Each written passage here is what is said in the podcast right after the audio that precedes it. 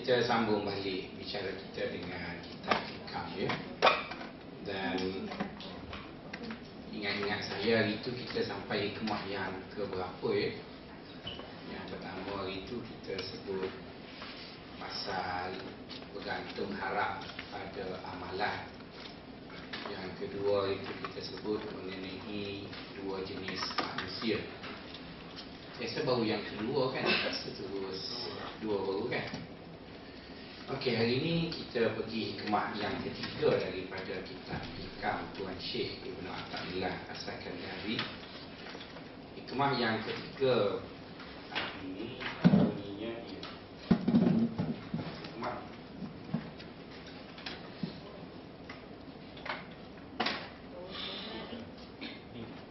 Tadi mic ke tak bagus.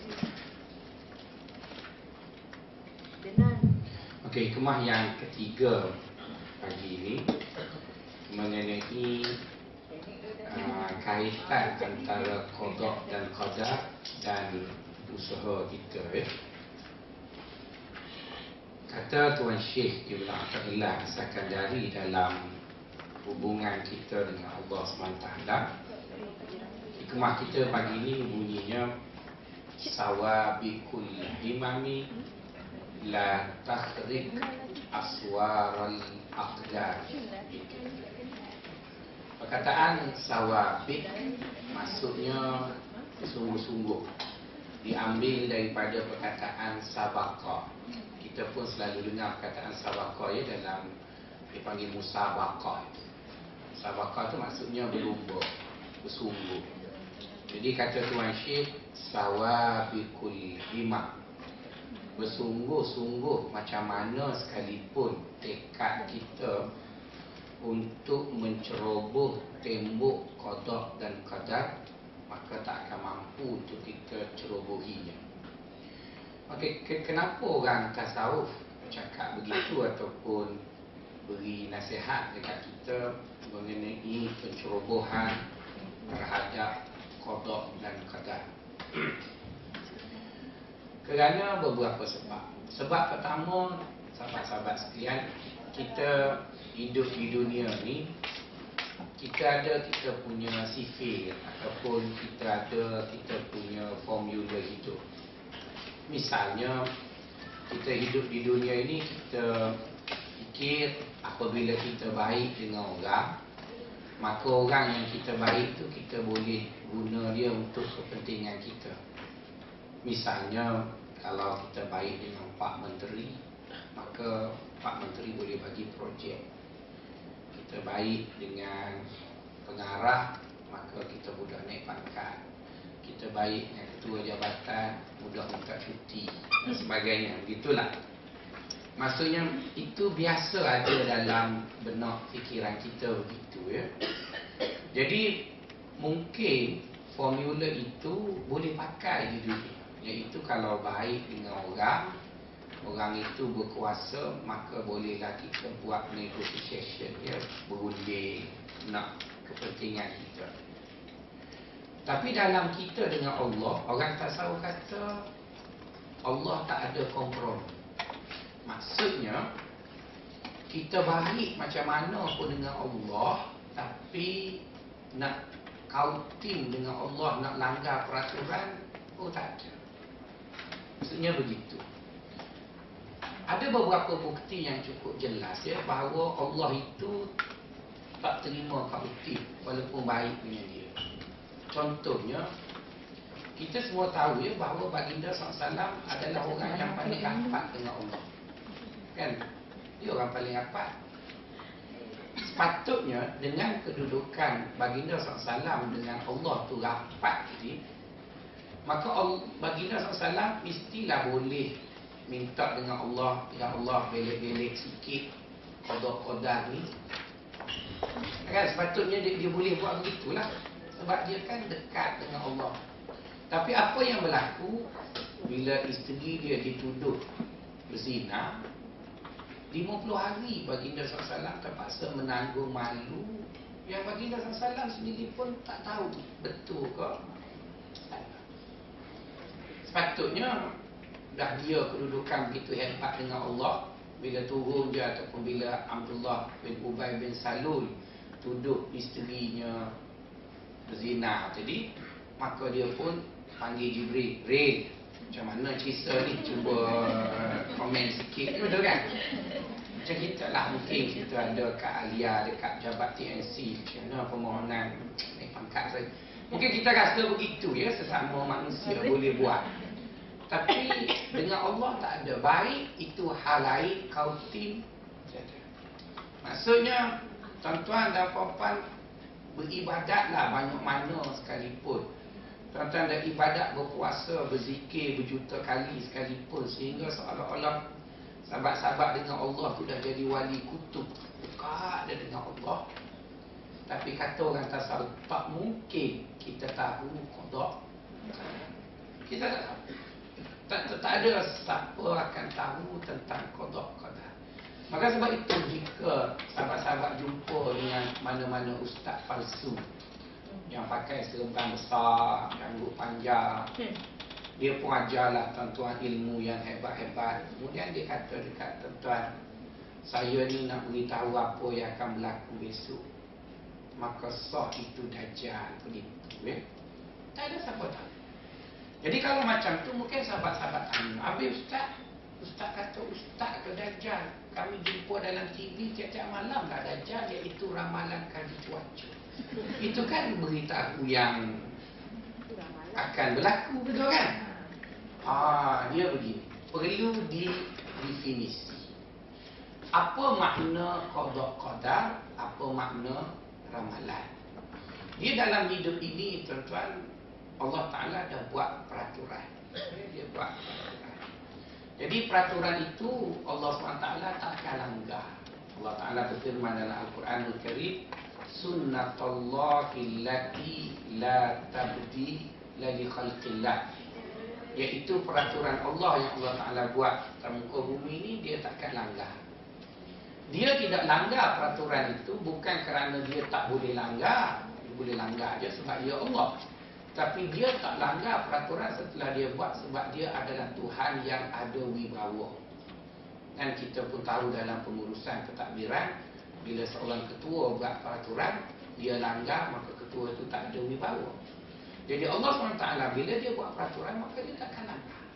Maka sebab itu dia nak beritahu kepada kita bahawa dia boleh langgar sebab itu dia bagi mukjizat mukjizat bermaksud melanggar peraturan alam maka sebab itu mukjizat tak boleh berlaku tiap-tiap hari sebab kalau mukjizat berlaku tiap-tiap hari maka orang akan kritik apa Begitu. Macam kita tengok Nabi Musa. Walaupun dia ada tongkat, dia sakti tu kan. Ada dia belah laut tiap-tiap hari. Dia duduk kata tebing sungai ni. Ah, orang belah sana ke mana nak berat? Oh, belah sana. sini. Lepas tu orang belah sana pula nak pergi ke bong belah. Tak, dia belah sekali je. Dia belah sekali je. Kenapa dia belah sekali? Kerana dia nak beritahu bahawa Allah boleh belah laut. Cukup lah. Tapi kalau dia belah tiap-tiap hari, dia tak jadi pelik lah. Dia tak jadi pelik.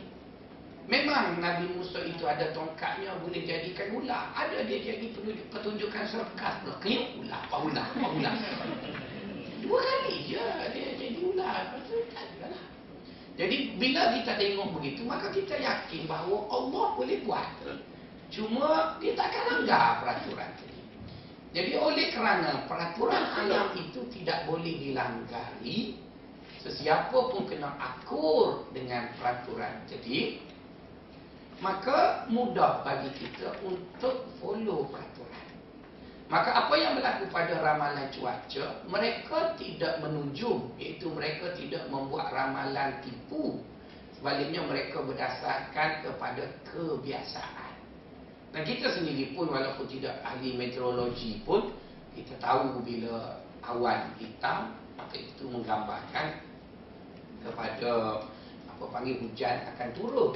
Yang kita tak kata pun I confirm. Tak ada lah kita kata biasanya bila awan itu hitam maka hujan akan turun. Maka sebab itulah datangnya pepatah sediakan payung sebelum hujan. Jadi benda-benda yang macam itu tidak termasuk daripada yang dikatakan tahu tentang kodok dan qadar. Jadi oleh kerana itu tuan-tuan kita jelaslah bahawa orang tasawuf sendiri pun walau dia dekat dengan Allah macam mana sekalipun dia tak tahu qada dan qadar. Okey, bila kita kata tak tahu qada dan qadar, di sana sahabat-sahabat ada tiga perkara yang akan berbangkit. Pertama sekali apa makna qada? Apa makna qadar? Ya, yang kita diminta supaya beriman itu percaya dan jangan bersoal. Apa makna qada, apa makna qadar? Itu yang pertama. Yang kedua, apa untungnya kita percaya kepada qada qadar? Apa untung? Kalau kita tak percaya, apa rugi? Maka setidak-tidaknya jika kita tahu apa untung, maka adalah faedahnya juga kita percaya kepada qada dan qadar. Dan yang ketiganya, Jikalah kodok dan kodar seperti itu Maka apa guna kita berusaha Apa guna kita buat itu dan buat ini Dah Allah SWT tentukan kita masuk neraka Semayang buat apa Dah tahu Apa panggil kita tak naik pangkat di musim layak Kerja lagi buat apa Betul kan maksudnya Apa-apa buat semua benda tu Okey, tiga perkara itu akan kita cuba ulas dan cukuplah sementara kita lagi. Okey, tuan-tuan. Pertama sekali, apa makna qada? Apa makna? Qada ini dalam bahasa Arab maksudnya ketentuan. Ya, ketetapan ataupun ketentuan. Qada. Misalnya Allah Ta'ala sebut dalam Quran pasal qada. Allah Ta'ala sebut wa qada rabbuka alla ta'budu illa iya wa bil walidayni ihsan Allah telah membuat ketentuan ketetapan bahawa kamu kena sembah Allah dan buat baik dekat ibu bapa kan disebut qada qada tu maksudnya dia gezet dia tentu dia tetap jadi bila sebut pasal kodok, kodok menampakkan kepada kita ialah suatu perancangan Allah dalam satu bentuk blueprint besar. Begitu. Jadi bila Allah Ta'ala itu dia sudah buat ketentuan dalam blueprint besar. Jadi maka tak mungkin akan ada apa-apa peristiwa yang terpencil di dalam blueprint besar tadi bercanggah dengan blueprint besar tadi. Namun oleh kerana begitu, itu berlaku sebelum dia buat kita. Dia buat kita dalam makna yang lebih jauh sebelum dia buat dunia. Allah Ta'ala dah perintahkan kalam, itu alat tulis tu, dekat lauhil mahfuz, tulis apa yang akan berlaku. Jadi oleh kerana Allah dah tulis apa yang akan berlaku Maka tak mungkin kita yang datang kemudian ni Kita cakap dekat Allah Ya Allah tu tak berapa comel tu ubah sikit Pun tak ada ubah-ubah Sebab Nabi kata kolam tu pun dah pencil nak, nak, nak ubah apa lagi? Dia tak ada pemadam Dia tulis tu. Dia Maka itu dia panggil kotak Bila kotak tadi begitu Maka bila sampai masanya maka setiap unit ataupun setiap makhluk iaitu kita hidup di bumi maka kita kena hidup berdasarkan kepada blueprint besar jadi hidup kita dalam blueprint besar tadi dia panggil qadar qadar ni maksudnya kadar kadar misalnya kalau peruntukan tu ada 100 juta berapa yang nak diberi dekat jabatan, dekat staf. Jadi setiap orang dapat kadar dia. Jadi bila sebut kodok, kodok merujuk kepada suatu perancangan yang telah selesai. Eh, satu perancangan yang telah selesai. Maka bila sebut mengenai kadar, kadar menyebut mengenai apa yang sedang berlaku kepada kita. Maka sebab itulah tuan-tuan, orang tasawuf dia tidak percaya bahawa kodok-kodok boleh diubah.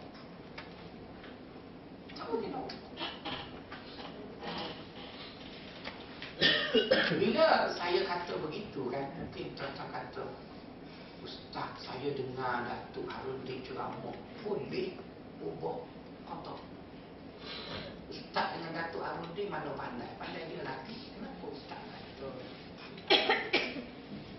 Saya dengar orang tu cakap boleh. La turaddul qada illa du'a. Nabi pun sebut Ustaz tapi Ustaz pandai pada Nabi. Nabi kata qada itu tak boleh ditolak, diubah melainkan dengan doa. Ya, saya tahu. Saya Ustaz. Tapi saya nak sebutnya kesimpulan. Orang tasawuf kata qada itu tak boleh diubah. Okey, sahabat-sahabat. Bila sebut qada itu tak boleh diubah, maka saya nak tanya sahabat-sahabat. Apa yang takutnya kalau qada tak boleh diubah? Takut apa? Saya cakap kat saya. Kalau ustaz kata qada tak boleh nak ubah, takut apa? Yatik takut apa? Takut masuk neraka. Intik saja. Takut masuk masuk neraka, tuan-tuan. Tuan-tuan, kita kena ingat ya, tuan-tuan digambarkan dalam pengajian ilmu tauhid atau pengajian agama bahawa neraka itu ialah tempat azab. Betul. Neraka tempat azab. Tak ada siapa nak. Syurga tempat nikmat. Tapi kata orang tasawuf, neraka itu kan makhluk Allah. Betul tak? Neraka itu makhluk Allah. Syurga pun makhluk Allah. Kita pun makhluk Allah. Jadi bila neraka tu makhluk Allah, syurga makhluk Allah, kita makhluk Allah, maka Allah boleh letak orang dalam neraka tapi tak rasa azab. Allah boleh. Ada kebarangkalian. Apa bukti kebarangkalian yang dia biarkan Ibrahim masuk api tu? Yang dia biarkan Ibrahim masuk api. Tidak kan? Kalau tengok secara zahir, teruklah Tuhan suruh uh, pegawai buat kerja betul tak tolong. Betul kan? Ibrahim kan? Buat kerja berdakwah, lepas tu nak campur dalam api. Lepas tu Allah nampak biar je. Teruk punya Allah. Kan Kalau dilihat kepada mata zahirnya, teruk. Tapi Ibrahim memang masuk api tu 40 hari dia duduk dalam api. Tapi Ibrahim keluar. Nak beritahu bahawa api itu pun makhluk Allah. Ibrahim pun makhluk Allah. So, saya nak sebut pasal kebarangkalian. Saya tidak mengatakan, oh kalau macam tu, tak baik neraka boleh teraih. Tak, bukan. Bukan masuk begitu. Saya nak sebut apa yang kita nak risaunya. Jadi, bagi kita sebagai seorang hamba, kita tak perlu fikir masuk neraka ke, masuk syurga ke. Jangan fikir. Ada benda lain nanti kita bincang lepas raya. Apa yang kita fikir? Bukan, bu, bu, bukan fikir neraka, bukan fikir. Yang tuan-tuan duk fikir neraka tu yang masalah tu. Contohnya lah, bila tuan-tuan duduk dekat sebuah institusi, tuan-tuan duk prejudis dengan bos. Tu yang masalah tu. Eh, dia ni nanti tak sokong aku naik pangkat. Lepas tu akhirnya, kita pun, kalau dia tak sokong, baik aku tak menulis. Akhirnya dia tak tulis apa. Lepas tu dia duk bawa bos. Ni kalau aku tulis pun dia, dia tak tulis. Dia duduk prajudi dekat jurnal ISI. Kalau aku hantar pun dia tolak juga. Lepas tu akhirnya, baik aku tak tulis. Ya, tulislah dulu. Jangan prajudis dengan orang yang pergi, pergi, pergi buat hantu tu. Eh, kenapa? Yang pergi buat hantu tu kenapa? Dulu tuan-tuan, masa mula-mula saya duduk kat Nasi Melayak, saya ke orang kampung, rasa mana juga nak datang pejabat. Kalau orang mana orang sekitar. Dia tidak confident datang pejabat. Jalan pun kakak-kakak, kakak-kakak. Orang kampung. Tuan-tuan tahu tak bagaimana menjadikan begitu confident sekali duduk sekarang? Saya baca satu ungkapan ditulis oleh Elizabeth Taylor, perempuan cantik. Dia kata jika kamu duduk di depan cermin, kamu rasa kamu cantik, maka kamu cantik. Apa tu buat kat cermin kat rumah saya? Dia yang jadi kita tak confident tu sebab kita duduk beno hantu. Tak cantik. Jadi kita bunuh hantu tu. Bunuh hantu tu. Hantu tu hendaklah dibunuh. Kalau sahabat-sahabat tengok ya, saya duduk tu baca buku pasal ulama-ulama. Kebanyakan ulama-ulama di Malaysia sekitar tahun 70-an, 80-an, 90-an ramai tak menulis buku. Dan ulama-ulama hebat di Malaysia ramai tak menulis buku. Dan bila ditemu bual kepada beberapa ulama yang lain, dia kata antara sebabnya bila dah duduk tempat yang paling tinggi, bila nak tulis takut orang komen. Maka akhirnya dia tak tulis. Sebenarnya orang tak komen pun, kita yang benuh hantu. Kacau kan kacau, tak baik. Maka cakap buat. Bunuh benda tu. Bunuh benda tu. Maka begitu juga itu yang kita duduk seorang kat rumah. Aku ni masuk kok. Siapa kata? Siapa yang kata tuan-tuan masuk neraka? Siapa kata? Perempuan kata sendirinya. Bapa duduk tuduh kat dirinya. Maka kena yakin. Masuk syurga. Aku masuk syurga. Eh ustaz, ustaz kata begitu tak apa dah ustaz kami. Nanti kita bagi indikator orang masuk syurga. Maksudnya tuan-tuan, betul Allah SWT dah tentu kita masuk neraka, dah tentu kita masuk syurga. Tapi siapa tahu dia masuk neraka? Siapa tahu? Tuan-tuan dapat surat confirm dah kan masuk syurga? Tak dapat lagi. Jadi bila kita tak dapat lagi, apa yang dia prajudis dengan Allahnya? Itu yang berlaku kadang staf dia prajudis dengan ketua jabatannya, bukan aku buat, tak dapat juga aku buat. Buatlah dulu. Siapa tak nak baginya? Jadi bila kita prajudis, kita prajudis, maka sebab itu Allah sebut dalam hadis kursi, dia sebut ana indah zanni abdi bi. Aku mengikut apa yang hamba aku sangka tentang aku. Aku ikut apa yang dia sangka. Kalau dia duk sangka aku ni jahat dengan dia, aku jahat dengan dia. Tapi kalau dia duk sangka aku akan buat baik, aku akan masukkan dia dalam syurga. Dan sahabat-sahabat, mungkin sahabat-sahabat kata, Ustaz tak apalah cakap gitu, Ustaz-Ustaz kami ni dosa banyak. Sahabat-sahabat, banyak-banyak dosa sahabat-sahabat, banyak lagi dosa orang dulu. Sahabat pernah bunuh orang. Adalah bunuh nyawa, iaitu semua satu batalion. Betul kan? Sering, adalah, tu je lah. Ada, ada, ada bunuh orang. Tak ada lah, cuma tinggal semaya. Tak tinggal semaya pun bukan kerana engkar, cuma terlepas. Sebab tengok cerita Hindustan. Adalah ter, ter, tak adalah jahat sangat Cuma suka mengumpat masa-masa kosong tengah hari Itu je lah Kita kau orang baik-baik. Kalau kita orang tak baik Mesti BTA datang Mesti. Adalah silap Tak ada siapa tak silap pun. Tapi Janganlah dengan beberapa silap yang kita buat tu Kita kita blame Aku rasa neraka tak, Jangan fikir begitu ya. Jangan fikir begitu. Jangan sangka buruk dengan Allah. Jadi bila orang tak tahu kata Qadar dan qadar itu tak boleh diubah. Bukan bermaksud Maka kita dah tak boleh buat apa. Jangan, jangan fikir begitu. Allah Ta'ala mempunyai banyak sarana Yang menunjukkan kepada kita Kebarang kalian masuk syurga Lebih mudah daripada kebarang kalian masuk neraka. Cuma mungkin tuan-tuan dengar ceramah silap Iaitu kebarang kalian masuk neraka Lebih mudah daripada kebarang kalian masuk syurga. Kita tukar ceramah kita biar jadi positif syurga Jangan negatif syurga. Mungkin sebelum pada ni ada ustaz ceramah nak masuk syurga ni Pak Yo Macam satu jalan Rambut dia belah tujuh ke ribu Jangan dengar ceramah tu Dengar ceramah hamba Hamba nak sebut masuk syurga macam highway tujuh enam Payahnya Dengar ceramahnya tu, tu yang payah nak masuk syurga tu mudah je masuk syurga. Cuma tak jumpa orang nak ceramah. Apa sih kita ceramah? Dia cerita masuk syurga. Jadi nak, nak sebutnya sahabat-sahabat. Nak masuk syurga tu mudah je. Tapi walaupun mudah tidak berhenti tak buat apa masuk syurga. Tak boleh lah. Laisan iman bitamanni. Iman itu bukanlah sekadar berangan tu. Ada kena buat. Tapi tak adalah payah sangat.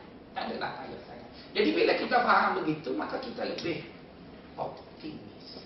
Okey, yang kedua, bila sahabat kata, Ustaz, kalau kodok kodam tak boleh diubah. Maka payahnya Ustaz. Bila saya susah, apa saya betul dah tak boleh ubah dah. Itu kesalahan kedua sahabat-sahabat menilai Allah. Sahabat-sahabat. Kalau sahabat-sahabat berkawan dengan orang Kelantan, Hamba tidak Kelantan je saya orang Selangor. Sahabat-sahabat berkawan dengan orang Kelantan. Cuba suruh orang Kelantan definisi sedap. Suruh Kak Syah definisi sedap. Kak Syah kan kata sedap tu mani. Tak mani. Bila mani je, bagi orang Kelantan kan, mani mecah tu kan, sedap. Betul kan? Adakah sedap makna dia manis? Bukan. Itu hanya persepsi je. Dan tidak salah orang Kelantan kata manis, sedap. Tak salah. Cuma itu persepsi. Saya pernah satu kali pergi ke Jaya dua bulan yang lalu nak minum orange fresh orange. Saya duduk situ lepas sebelah lagi Mak Saleh nak minum fresh orange juga. Eh di situ kan buat air tu kan dekat Jaya kok kok tu makan tu dia punya air duduk depan kan. Maka si budak Melayu tu oleh kerana dua orang nok dia pakai buat sekali. Dia kubur orange orange tiga biji. Kemudian dia nak kubur gula. Masalah kata, oh, no, no, no, no, no, no, no. Ha, betul kan? Jadi dia pun boleh tanpa gula lah. Jadi bagi masalah tu, tapi bagi saya, eh, bukan jadi lagi. Jadi berarti sudah ada dua definisi sedap. Betul kan? Masalah tu tak bubur gula sedap. Si bahlul tu bubur gula baru sedap. Betul kan? Jadi berarti sedap itu sudah berbeza. Dan sebenarnya manis tidak tinggi nilainya berbanding dengan pahit, berbanding dengan masin, berbanding dengan kelat. Tak ada beza pun dari segi nisbah kerana empat ini adalah rasa. Betul kan? Ada orang boleh kata manis lebih tinggi. Tak. Manis ialah rasa yang setara dengan masin, pahit dan kelat. Cuma kita tak suka. Kita yang kata kurang tu bukan Allah. Kita yang kata. Jadi kita pula nak ajar Allah. Allah tak. Allah dia ada sifat dia. Yang hang nak kira itu hang punya pasal. Maka sebab itu Allah Ta'ala bila dia buat kita senang. Bila dia buat kita susah. Susah itu adalah nikmat. Senang juga adalah nikmat. Jadi bila dia bagi kita susah. Dia bagi nikmat kan kita. Cuma nama nikmat itu susah. Dia bagi kita senang. Nama nikmat itu senang. Jadi tuan-tuan kita yang mungkin tak betul, maka sebab itu bila kita dah senang sekarang, kita nak bagi anak kita susah, kita kata apa? Eh cukuplah jangan bagi anak kita susah, kita lama dah susah. Itu dia panggil tolong. Kenapa takut nak bagi anak kita susah? Kerana susah itu hidup. Susah itu hidup. Biar je dia susah. Sebab susah itu kan sebahagian daripada nilai-nilai dan pengalaman hidup. Dia, dia, dia susah. Tapi bukan kita menyusahkan, tapi biar dia lalu proses susah tu. Sahabat-sahabat cuba tengok, cuba cuba sahabat tengok. Semua orang cerdik, semua orang bahagia atas hidup ini, dia melalui proses senang, susah, senang, susah. Orang yang tak pernah susah, tak cerdik tuan-tuan. Tak percaya cuba tengok orang-orang yang tak pernah susah. Malah lebih mudah kita tengok kenapa anak sulung dalam keluarga kita lebih berjaya dari anak bongsu. Sebab anak sulung itu masa kita susah dan dia merasai susah dan juga rasa senang. Masa tu tak ada pampers. Betul kan? Penis dengan kain bubu dia gitu je. Tapi jadi orang hebat pun. Ni anak bongsu hages. Hages ke apa benda? Oh, habis ya. Tiga ringgit sekali kecil habis. Tiga ringgit sekali kecil. Dah tidak kaya. Akhir sekali. Eh, sakit. Tu yang tak jadi jantan mana tu. Jadi jantan IU tu. Jadi berarti sekarang susah dan senang yang tuan-tuan takut tu jangan takut. Jangan takut. Kerana senang itu hidup, susah juga hidup. Jadi apa yang nak takutnya? Bila Allah Ta'ala bagi kita susah, bagi je. Dan Allah Ta'ala tak pernah bagi ke susah kepada orang dia sayang. Nabi Muhammad SAW, Nabi Ayub, Nabi-Nabi lain. Dia pernah bagi pada beberapa Nabi senang tak pernah rasa susah. Tapi Nabi itu tak glamour lagi. Itu Nabi Sulaiman. Betul kan? Nabi Sulaiman kan senang. Okey, apa pengalaman hidup Sulaiman yang boleh kita ambil untuk kita jadikan panduan? Tak Cerita buat Bing ni tak Cerita apa? Nabi Sulaiman itu, dan saya tidak banding Nabi Sulaiman dengan saya, ya, saya banding dia dengan Nabi-Nabi lain. Kenapa orang tidak begitu seronok baca riwayat hidup Nabi Sulaiman? Sebab apa? Main kuda. Bini. Tak happy langsung hidup. Kalau tulis novel, tak laku. Tapi kenapa orang baca riwayat hidup Nabi Muhammad? Sebab dia ada susah. Ada senang. Bapa Nabi Muhammad Tuhan tak sayang kan? Sayang. Bapa dia bagi susah. Sebab susah tu hidup. Dia bagi Nabi Muhammad senang. Apa dia tak?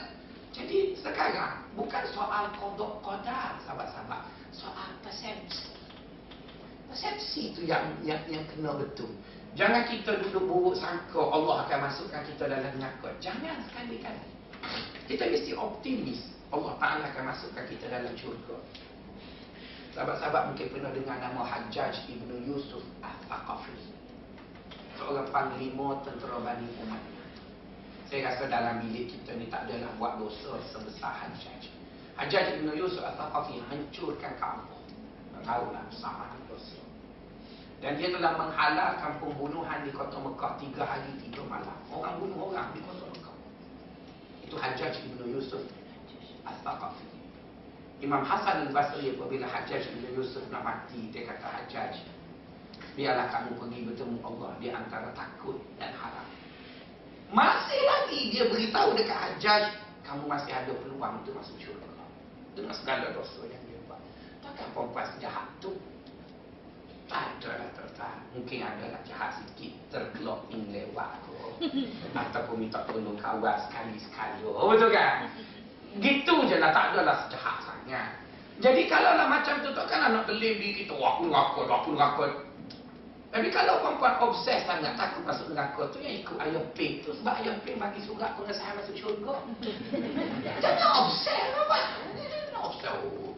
Ada seorang makcik yang ikut Haji Kahar. Haji Kahar Nabi Melayu tu kan. Bila dibawa ke makam masyarakat, makcik tu keluar Ha tengah tengah dia dakwa. Makcik tu kata apa? Kamu semua ni duduk kutuk-kutuk kah? Kamu semua dah confirm syurga? Senang juga makcik tu tanya. Ha, maka pemberitahu pun senyap. Kata kamu mana ada confirm?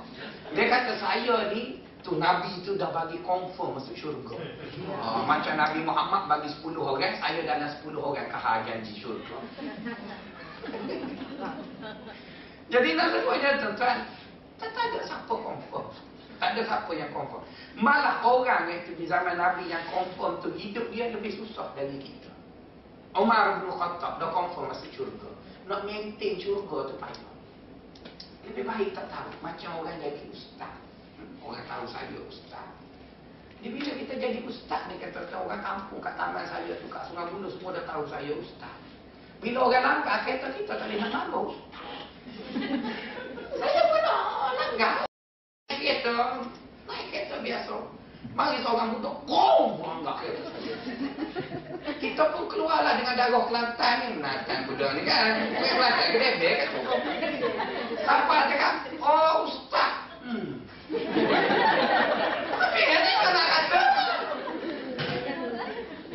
Di peluk bau dia pun beri telinga kita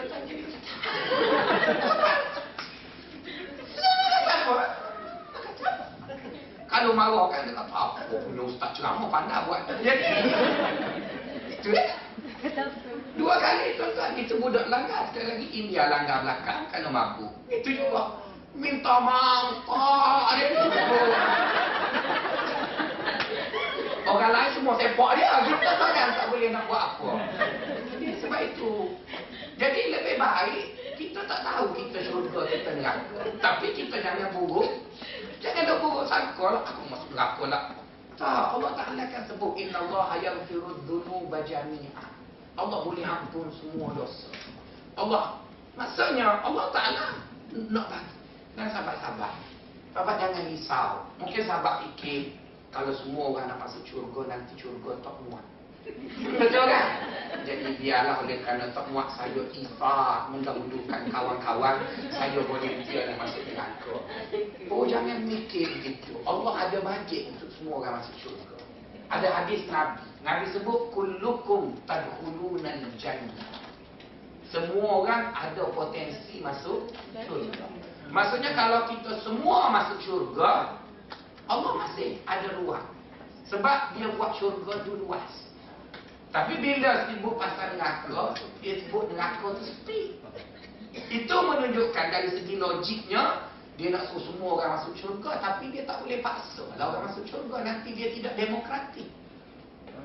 Supaya dia lebih demokratik, dia buat ruang untuk semua orang masuk syurga. Tapi bila orang tak nak masuk, dia akan juga neraka. Maka sebab dia buat neraka sempit. Kenapa? Kerana tak mahu ramai orang masuk. Tapi dia, kerana setan itu aktif wujud orang masuk neraka, maka pakat ramai-ramai masuk. Itu tu. Dan kita tengok kat dunia pun ramai orang suka dulu tempat sempit daripada tempat luas. Cuba kita tengok ya. Stadium sempit ramai orang. Panggung wayang sempit ramai orang. Masjid luas mampu. Kan semua tempat luar, baik-baik tu luar. Lah duduk belunjuk pun. Masjid masuk tak kena bayar, wifi percuma, charge telefon percuma. Ramai orang sekarang bawa charge telefon. Maka itu menunjukkan bahawa jangan buruk sangka. Jadi sebab itu, orang tak tahu kata, aku tak kisah. Boleh ubah ke tak boleh ubah kerana sebab tadi. Sebab yang kedua, kenapa orang tak tahu kata kodok dan kodar tak boleh ubah? Sebab dia kata yang membuat kodok kodar itu orang cerdik. Allah. Alimun, maha mengetahui. Khabirun, maha bijaksana. Azizun, maha perkasa. Dia adalah Tuhan yang maha perkasa, maha bijaksana, maha mengetahui. Maka orang yang memiliki segala-galanya itu, tuan-tuan, kenapa kita tak percaya kat dia? Sahabat-sahabat yang lelaki, saya nak tanya satu soalan. Tak jawab pun tak apa lah. Bila dekat-dekat nak raya ni, kita tanya kita. Ayang nak apa raya ni? Biasanya isteri kita jawab. Kalau isteri sahabat-sahabat jawab, ikut abang lah. Itu menunjukkan sahabat-sahabat amat wibawa di mata isteri. Kenapa isteri jawab ikut abang? Ataupun entahlah. Sebab orang akan jawab ikut abang ataupun entah kerana dia tahu suami dia tak nanya dia. Suami dia akan beri apa yang patut. Maka sebab itu isteri akan jawab begitu. Tapi kalau dia tahu suami dia bodoh, kedekut hangit. Betul kan? Memang penting diri. Maka bila dia tanya, ayam nak apa? Alhamdulillah, ayah ada senarai. Betul kan? Sebab dia tahu si laki itu tak guna. Tapi kalau kita tahu suami kita baik, kita pegang-pegang ujung telinga pun dia dah beli subah. Maka dia tak minta kita. Nak apa? Ikut je lah. Betul kan? Itu baru manusia, tuan-tuan. Baru manusia. Manusia yang kita percaya, manusia yang kita tu pun. Maka sebab itu orang perempuan kalau dia puas hati hidup dengan suami dia, dia tak cakap banyak. Ikut abang je lah. Abang kan tahu saya suka apa. Kan kita akan begitu. Maka apatah lagi Allah, tuan-tuan. Dia tahu, dia bijaksana, dia segala-gala. Maka mungkin dek kerana kita gelojoh. Dek kerana kita tadi gelojoh tadi. Maka bila kita ditipu satu susah, kita semacam macam lupa bahawa yang bagi susah tu Allah. Kita, kita rasa macam bising. Kenapa kenapa susah? Mana tak ada apa pun. Tak ada apa pun Maka sebab itu bila orang percaya dekat Allah, maka dia tahu Allah tu atur, atur, atur, atur, atur. Cuba sahabat-sahabat duduk seorang-seorang petang-petang sementara tunggu Lailatul Qadar malam tu kan duduk seorang. Cuba sahabat tanya diri masing-masing. Berapa banyak dalam dalam periodisasi hidup sahabat-sahabat, sahabat-sahabat tak puas hati. Banyak. Tapi kalau Allah kata, nak tak kita repeat kembali? Tak nak kita. Nak, nak yang tu je lah, okey lah dengan apa yang ada ni. Tak, tak nak kita cuba sekali lagi. Saya buat satu contoh lah, ini cerita kutuk saya tak apa, kutuk orang lain kena sama. Saya dulu masa belajar di pondok tahun-tahun 80-an. Yelah semua orang lelaki mesti nak kahwin dengan orang comel, betul kan? Kalau lelaki tak nak kahwin dengan orang comel, tak berapa betul lah agak betul. Jadi masa tu pada saya orang paling cantik Raja Emma. dia mati dia gedi-gedi gitu kan. Jadi saya bila duduk pondok mana ada gewek mana ada kasih. Jadi sekali-sekala keluar ke kedai tengoklah URTV. Betul kan?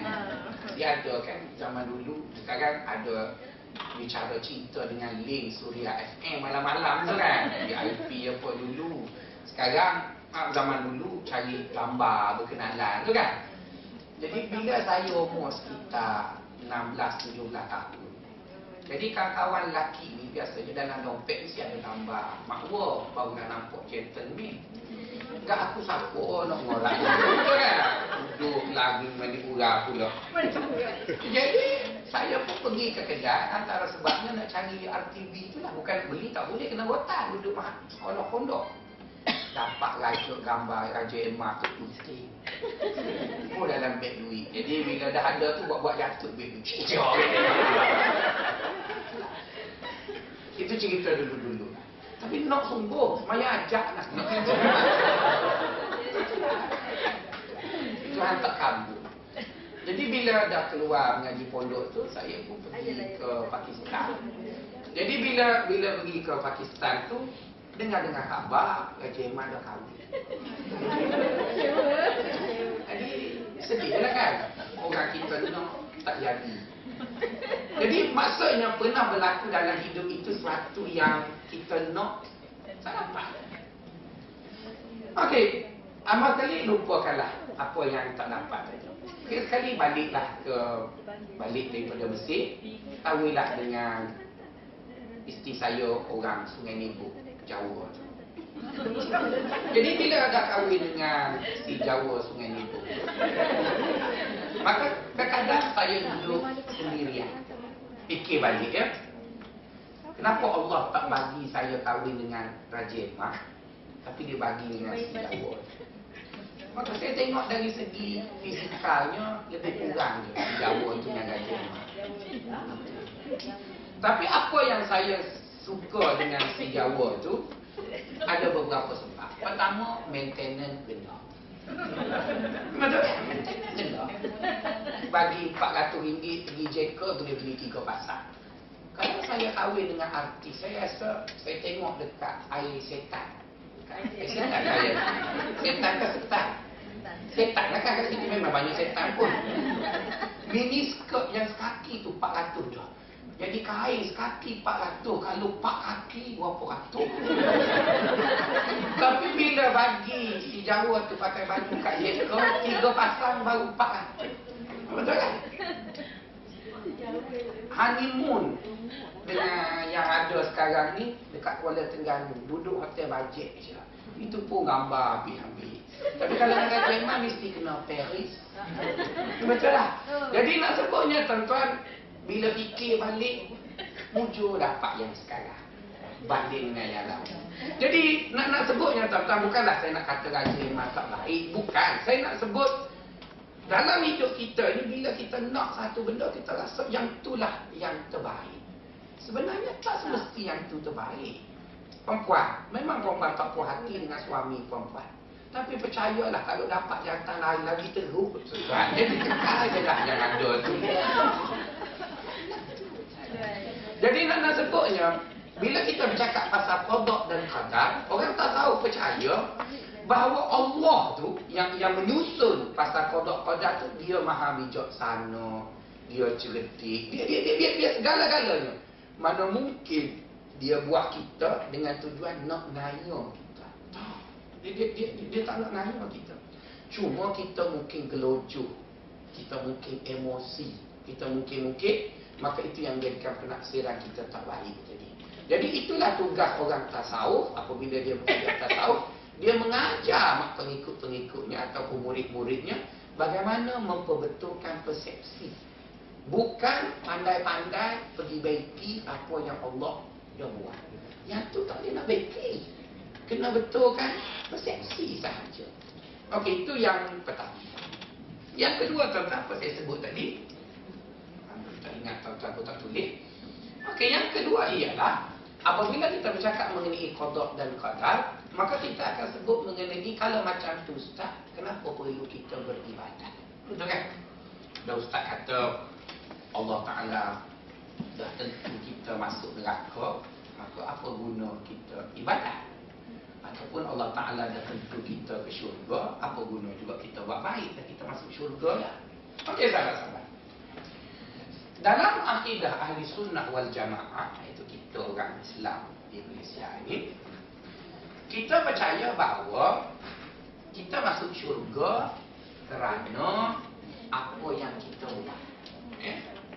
kita masuk syurga kerana apa yang kita buat Allah Ta'ala sebut dalam Quran udhulul jannata bima kuntum ta'malu udhulu ni maksudnya Allah welcome kita. Bila kita semua nak masuk syurga dekat akhirat dia kata udhulu masuklah ke syurga dengan apa yang pernah kamu lakukan. Buat jadi bila Allah kata begitu dekat kita maka kita duduk di dunia tugas kita ialah buat bukan tugas kita persoalan tugas kita ialah jangan persoal sana jangan persoal sana kita kan hamba jadi hamba ni dia buat je lah. Jadi oleh kerana tugas kita buat, maka Allah Ta'ala kata dia dah tentu kita masuk syurga atau masuk neraka. Tapi dia tak boleh tahu kat kita siapa masuk neraka, siapa masuk syurga. Jadi bila kerana kita tak tahu kita masuk neraka atau kita masuk syurga, kita hanya boleh buat satu perkara iaitu action. Buat. Tak perlu buat. Oleh kerana dia suruh kita buat, dan dalam waktu yang sama dia buat kita lemah. Betul kan? Itu kita sebut dia bertimbang rasa. Tapi dia suruh kita buat lah. Dia suruh kita buat. Dan kita tahu semua pakar motivasi setuju mengatakan orang tak akan sampai kesempurnaan kalau dia tak buat, tak buat, tak buat. Kita dulu tuan-tuan Allah Ta'ala lahirkan kita ada kaki tapi tak kuat. Ada mata tapi tak nampak. Ada telinga tapi tak dengar. Cuba ingat balik, macam mana kita berjalan? Tidak lepas rebah, kita bangun. Lepas rebah, kita bangun. Akhir sekali kita boleh jadi selaju mumtaz mahal. Lagi. Maksudnya, buat je lah. Cuba bayangkan kalau mak kita, kita rebah, dia turun bebek. Apalah, kelambat semua. Usah jalan. Tak jalan lah kita. Dia sedang. Sebab itu budak yang hantar tesis ialah budak yang selalu jumpa penyelia tu kena mahkamah. Lalu kan? Ha, budak tak nak jumpa penyelia, tiba-tiba dia akhir lima tahun tulis penyelia payah nak jumpa. Padahal dia tak pergi mandi? Ha, tu tak dulu kan? Yang mandi, tak betul, balik. Tak betul, balik. Lama-lama betul. Saya masih ingat assignment yang mula-mula saya tulis jadi student kat Islam Layak ialah assignment epistemologi Islam. Yang bacanya ialah Dr. Kamil.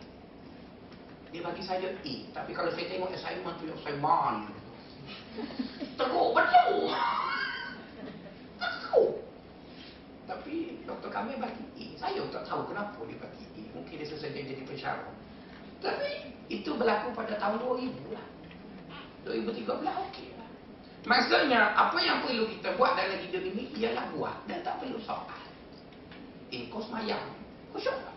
Tak cara sederhana yang penting semayang. Semayang, semayang, semayang, semayang. Lama-lama khusyuk. Ah, ini tak nak semayang ni bukan apa. Kalau semayang pun tak khusyuk juga. Ha, itu setan. Semayang lah.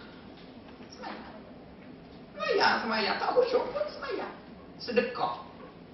Kan nak, nak Nabi Muhammad SAW pernah bersabda. Bila kamu bersedekah, bersedekahlah dengan tangan kanan, tangan kiri tak tahu. Ha, macam mana nak? Sedangkan dompet buka dua Bukan nak nampak macam mana? Dompet kan kita buka dua Tangan kanan dengan tangan kiri Lepas tu cari duit orang paling kecil tu kan ha. Nak nampak macam mana? Tangan kanan bagi, tangan kiri tak tahu Masa saya duduk belajar di Al-Azhar Bila guru saya kata macam tu Saya kat tangan Saya kata Syekh nak buat macam mana? Dia kata mudah je Sedekah acak kali sehingga dia jadi tabiat Kan dia, sehingga sedekah itu menjadi satu habit kata Stephen Covey. Betul tak? Kita buat, buat. Macam kita korek hidung lah. Korek hidung. Kan? Kita mula-mula kita buat belakang komputer kita. Ataupun kayu tu kan. Tapi bila dah jadi habit depan orang aku makan malam tu. Kenapa jadi begitu?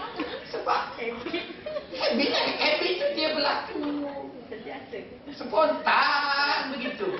Jadi supaya sedekah itu berlaku secara spontan, maka kena sedekah. Kalau sedekah banyak, muflis pula. Mana Maka sedekah sikit. 20 sen, 20 sen, 20 sen, 20 sen, 20 sen. Akhir sekali nampak tong dah tangan sendiri gerak. Tiba-tiba ambil 500 Wah, Jadi nak sedekahnya. Itulah. Jadi itu maksudnya Allah SWT dia tidak nilai pada apa yang dicapai. Maka sebab itu kita sesama manusia, kita ada KPI apa yang dicapai. Tapi kita dengan Allah, dia tak pakai CV manusia. Kalau Allah pakai CV macam kita kerja di sebuah universiti, masuk belakang-belakang kita. Sungguh. Dia kata, I mau 50 solat khusyuk di akhir tahun.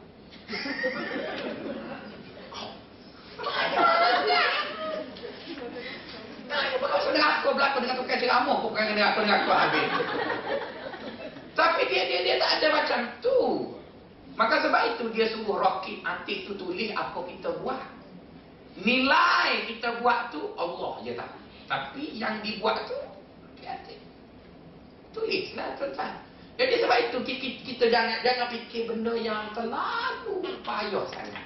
Benda-benda itu mudah je. Kalau kita ukur ya, dia panggil output. Misalnya kita duduk kat sini bila buat research apa outputnya bla bla bla. Kita perlu tak tanya. Okey. Saya nak tanya tuan-tuan. Nabi Nuh boleh masuk syurga tak? Masuk neraka Nabi Nuh sebab geran penyelidikan dia panjang. Betul kan? 950 tahun tidak dia berdakwah. Betul kan? Maksudnya dia buat research 950 tahun. Lepas tu apa output dia? Lima orang masuk Islam. Fail! Kena yakah Nabi Nuh. Berapa ni keran panjang sangat lima orang? Tapi siapa Nabi Nuh? Ulul azmi minat rusul. Sebab Allah tak kisah dengan 950 tahun tu. Yang Allah tengok engkau buat dan kau bersungguh nak buat. Masalah orang dapat hidayah itu kerja Allah sebab Allah yang beri hidayah. Ada kan orang masuk Islam tanpa siapa-siapa dakwah dia? Siapa bagi tu? Allah bayang. Jadi berarti bila kita berdakwah pada orang, kita jadi sebab tapi hidayah itu tetap Allah yang beri. Jadi berarti tak boleh tuan-tuan fikir macam macam kita fikir di dunia. Di dunia kita sama kita okey. Tapi interaksi dengan Allah, dia ada formula dia, dia ada kaedah dia. Maka bila kita apa panggil campur aduk apa yang kita hidup di dunia kita nak kiaskan dengan Allah. Itu yang jadi tunggal langgang tu. Maka sebab itu dalam ilmu tasawuf dia mengajar bagaimana berinteraksi dengan Allah. Dia berinteraksi dengan Allah ada sifat dia ada kaedah dia ada falsafah dia. Di mana kaedah falsafah itu tak sama lah dengan manusia. Maka sebab itu kadang orang tasawuf kadang berbeza pandangan dengan orang ulama hadis berbeza pandangan dengan ulama tafsir berbeza pandangan dengan ulama ulama tauhid tapi perbezaan itu ialah perbezaan falsafah dan view bagaimana dia tengok tadi. Maka sebab itu kita lihat dan baginda sallallahu alaihi wasallam Allah Taala bagi kerjanya ringkas iaitu tempoh khidmatnya 23 tahun tapi hasilnya banyak. Berarti ada orang buat sikit hasil banyak. Ada orang buat banyak hasilnya kurang. Tapi Allah tidak tengok pada hasil, dia tengok pada buat. Jadi sebab itu bila kita sebut kita nak masuk syurga, maka kita kena semayang. Ya. Bila kita semayang, tuan-tuan, bukan semayang itu kerana kita nak masuk syurga. Kita semayang kerana dia suruh kita semayang. Dia suruh kita semayang. Maka sebab itu, bila orang Kristian, dia tanya kita. Kristian dia tanya kita. Kamu orang Islam ni, bila semayang, bila puasa, kenapa? Maka ramai orang Islam kata kami semayang, kami puasa kerana kami tak neraka. Maka orang Kristian dia Teruknya Tuhan kamu brutal sungguh. Betul? Kenapa pakai tudung takut masuk neraka? Beruta sungguh Tuhan. Sebenarnya bukan salah Allah. Salah kita belajar juga. Orang Kristian dia kata kami semayang sebab kami sayang dekat Tuhan kami. Maka begitulah sepatutnya. Itu yang betul. Kita semayang pada Allah kerana kita seronok duduk dekat dia. Saya selalu kena marah kat bini saya kerana satu dosa. Iaitu saya tak duduk duduk. Dia nak abang mai sini sebelah dia. Kata buat apa? Duduk eh. Biasa duduk. Itu je dosa yang saya pernah buat dengan bini saya. Iaitu tak boleh duduk sebelah dia lama. Kita ada kerja lain. Dia kata, duduk. Kenapa duduk? Kena suruh duduk ke? Ya, betul kan? Maksudnya orang ni bila sayang, dia tak suruh duduk. Jadi sebab itu bila kita semayang, bukan kerana takut neraka. Semayang tu kerana seronok. Itu yang bila kita semayang kerana kita suka dengan Allah, kita semayang pelan-pelan. Betul tak? Tapi kalau semayang kerana takut, Allah. Sebab kita semayang tak kerja masuk neraka. Jadi kita kena betulkan lah. Bukan semayang kerana takut masuk neraka. Semayang kerana seronok. Jadi itu yang nak diceritakan oleh orang tasawuf supaya kita duduk dengan Allah tu kerana kita seronok, kerana kita happy. Jadi bila kita seronok, kita happy, kita buat benda tu, kita tak ada rasa-rasanya, kita kita enjoy lah dengan dengan benda tu. Jadi bila kita dah enjoy dengan benda tu, kita tak fikir dah lah, oh syurga tu, dia, dia cara apalah. Dia kenapa buat? Kerana seronok. Jadi itulah lebih kurang apa yang dimaksudkan dengan orang tasawuf hari ini. Sawabikul iman la takhriq aswarul aqdar. Maksudnya kita dekat macam mana pun dengan Allah, Allah tak akan beritahu kita qada dan qadar. Sebab bila kita tahu qada dan qadar itu tidak menguntungkan kita. Jadi lebih baik kita tak tahu apa yang perlu kita buat, iaitu kita buat apa yang dia suruh. Dia suruh kita semayang, kita semayang. Dia suruh kita jadi Muslim yang baik, kita jadi Muslim yang baik. Apakah hasilnya? Kita akan dapat nikmat. Nanti kuliah akan datang saya akan sebut bagaimana Allah Ta'ala bayar setiap baik yang kita lakukan. Apa yang baik datang daripada Allah SWT. Selamat Hari Raya dan jangan mengaluk lagi lah dan itu kota masih ada lagi. InsyaAllah kita jumpa lagi selepas hari. Assalamualaikum